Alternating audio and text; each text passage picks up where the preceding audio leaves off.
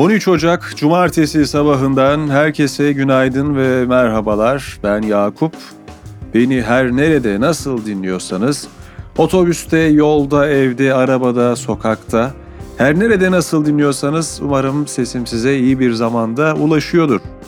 Hafta boyunca öne çıkan kimi gelişmeleri sizlerle paylaşacağımız ve güne dair, gündeme dair öne çıkan detayları sizlere sunacağımız bülteni birazdan aktaracağım ama öncesinde gelin günün destekçisine şöyle bir bakalım. Bugünün bülteni Mediaco ile birlikte ulaşıyor. Köklerinden gelen mirası yeni nesillere taşıyan, geleceği her alanda değer yaratarak aydınlatmak için değerli işbirliklerinin bir parçası olmaya devam eden Mediaco, Türkiye'nin ilk medya sanatı odaklı uluslararası sanat fuarı Noise Media Art'ın yanında. Mediaco ve Alan Kadıköy partnerliğinde gerçekleşecek olan OI Emerge başlığı hakkında ayrıntılar bültende. Haftayı geri sarıp şöyle bir neler olmuş hatırlayalım.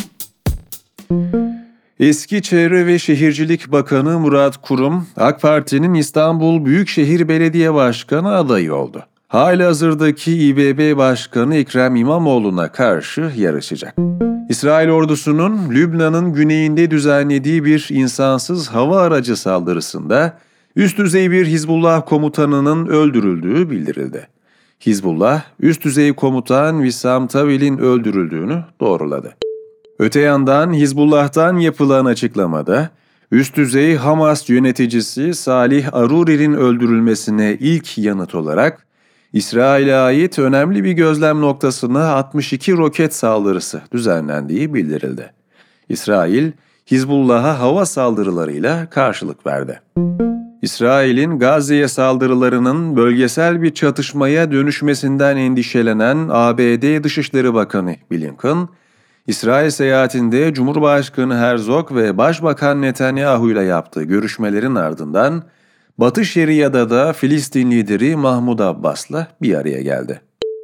Blinken, Türkiye'de de mevkidaşı Hakan Fidan ve Cumhurbaşkanı Erdoğan'la görüştü. Görüşmede Gazze meselesi haricinde Ukrayna'nın egemenliği, İsveç'in NATO'ya katılımının tamamlanması, ABD ile Türkiye arasındaki ticaret ve yatırımların güçlendirilmesi gibi konular ele alındı. Fransa'da Başbakan Elizabeth Borne'un istifasının ardından Eğitim Bakanı Gabriel Attal, Cumhurbaşkanı Macron tarafından başbakan olarak atandı. 34 yaşındaki Yahudi kökenli Atal, Fransa'nın en genç ve eşcinsel olduğunu açıklayan ilk başbakanı oldu. Ekvador'da FITO lakaplı bir uyuşturucu çetesi liderinin tutulduğu yüksek güvenlikli cezaevinden firar etmesinin ardından bazı cezaevlerinde olaylar çıktı. Ekvador Devlet Başkanı 60 gün süreyle o hal ilan etti. Hollanda'da 22 Kasım'daki genel seçimleri kazandıktan sonra koalisyon hükümeti kurabilmek için İslam karşıtı görüşlerinde yumuşama sinyali veren aşırı sağcı Özgürlük Partisi lideri Gert Wilders, daha önce Temsilciler Meclisi'ne sunduğu Hollanda'da İslam'ın yasaklanması ve çifte vatandaşlığı bulunanlara seçme ve seçilme hakkı verilmemesine ilişkin yasa tasarılarını geri çekti. ABD Menkul Kıymetler ve Borsa Komisyonu SEC, Bitcoin içeren 11 borsa yatırım fonuna onay verdi. TOK, T10F adını verdiği yeni modelini CES 2024'te tanıttı. TOG CEO'su Gürcan Karakaş'ın açıklamalarına göre akıllı cihaz olarak tanımlanan Fastback tipi aracın Türkiye satışları 2025 yılında başlayacak.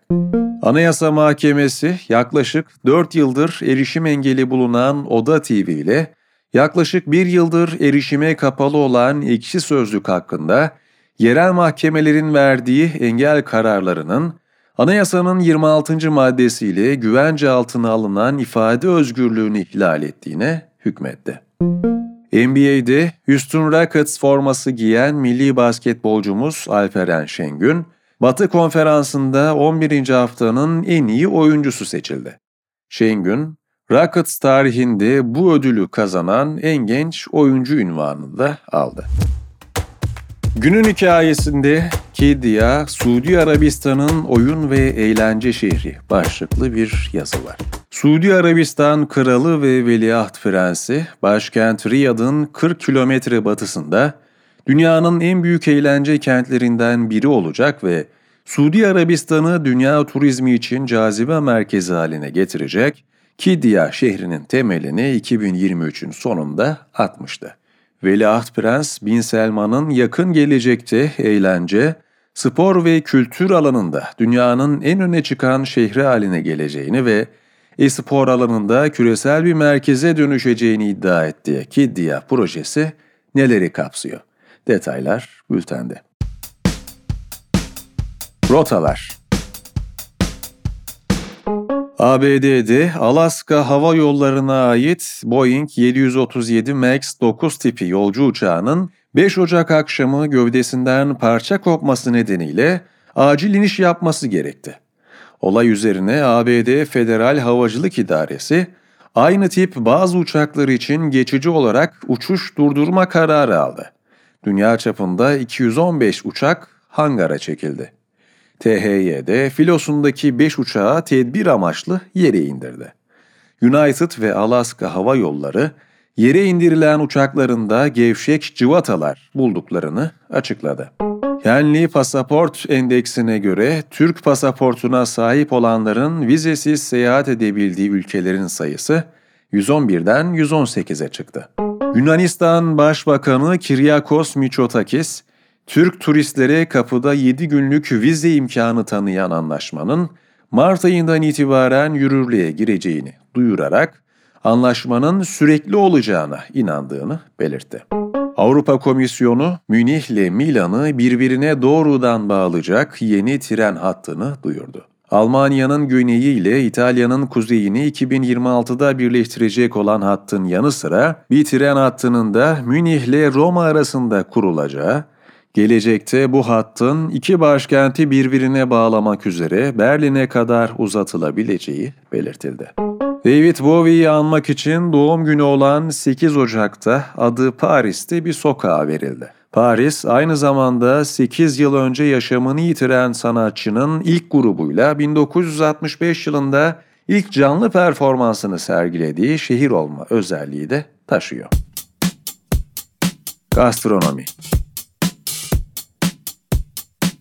Şef Çiğdem Alagök'ün balık tariflerini paylaştığı kitabı Apiko, Alfa yayınlarından çıktı. Kitapta lezzetli balık yemekleri hazırlamanın püf noktalarının yanı sıra Çiğdem Alagök'ün kişisel mutfak hikayeleri de yer alıyor. Beyoğlu'nun gözde buluşma ve sosyalleşme mekanlarından biri olarak kabul edilen patiseri kültürünün temsilcisi 200 yıllık Le Bon Marquis Pastanesi'nin yeniden açılması bekleniyor. Buna göre 2013 yılında kapanan Marquis Pastanesi, önceki günlerde Narmanlı Han'ın sahipleri Tekin Esen ve Mehmet Erkul tarafından satın alınmıştı. Yılan balığının karmaşık dokusunu doğru kopyalayan dünyanın ilk bitkisel bazlı yılan balığı alternatifi üretildi. Stakeholder Foods isimli kültür eti şirketi, diğer bitki bazlı alternatiflere kıyasla yılan balığını çok daha az miktarda içerikle kopyalama olanağı sağlayan özel bir teknoloji geliştirdi. Türkiye'nin ilk bağımsız şişeleme projesi Proje W duyuruldu. İskoçya'daki damıtma tesislerinde şişelenen ve yaşı belirtilmeyen viskilerden oluşan serinin ilk viskisi önce Türkiye'de ardından Britanya'da piyasaya sürülecek. Uluslararası İçki Markaları raporu 2024'e göre en çok satan viskiler arasında İskoç kategorisinde Johnny Walker, ABD'de ise Maker's Mark ilk sırada yer aldı. Liste dünyanın önde gelen barlarının satış verilerine dayanıyor. Giderek daha fazla restoran markası pazarlama bütçelerini geleneksel reklamcılıktan influencer olarak da bilinen sosyal medya fenomenlerine doğru kaydırıyor. Araştırmaya göre Z kuşağı ve Y kuşağının sosyal medya fenomenlerine duyduğu güven 2019'da %51'den 2023'te %61'e yükselmiş durumda. Başka neler olmuş şimdi onlara değinelim. Papa Francis, gebeliği ticarileştirdiği gerekçesiyle aşağılık olarak nitelendirdiği taşıyıcı anneliğin yasaklanması çağrısında bulundu. Yunanistan Başbakanı Kiryakos Mitsotakis, Ortodoks Kilisesi'nin çekincelerine rağmen eşcinsel evliliklere izin veren yasanın yakında parlamentoya sunulacağını söyledi. Mitsotakis, eşcinsel çiftlere taşıyıcı anne yoluyla ebeveyn olma hakkınınsa tanınmayacağını vurguladı. Plastik şişelerde satılan suların bilinenden 10 ila 100 kata kadar daha fazla plastik içerdiği ortaya konuldu. Araştırmaya göre plastik şişelerdeki sularda litre başına ortalama 240 bin nanoplastik tespit edildi.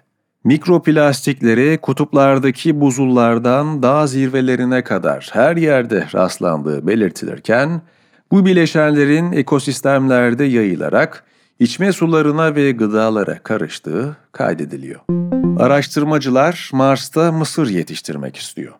Dünya dışı toprak koşullarının iyileştirilmesine yönelik devam eden araştırmaların tarım biliminin geleceğinde devrim yaratabileceğine inanılıyor.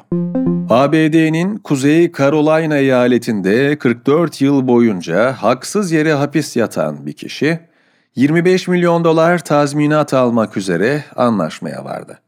Federal Temyiz Mahkemesi'nin yerel mahkemenin kararını bozmasının ardından yerel yönetim 68 yaşındaki siyah vatandaştan resmi olarak özür diledi. Güney Kore'de köpek eti kullanımı ve ticareti yasaklandı. Güney Kore parlamentosu, köpeklerin hayvansal gıda olarak yetiştirilmesi, kesilmesi ve satılmasını yasaklayan yasa tasarısını oy birliğiyle kabul etti. Tasarı Cumhurbaşkanı onayladıktan sonra yürürlüğe girecek. 13 Ocak Cumartesi gününde gündeme ilişkin, daha doğrusu haftaya ilişkin detayları sizlerle paylaştım. Ben Yakup, bugünün bülteni Medyaco ile birlikte ulaştı. Bir sonraki yayında görüşünceye dek kendinize iyi bakın, hoşçakalın.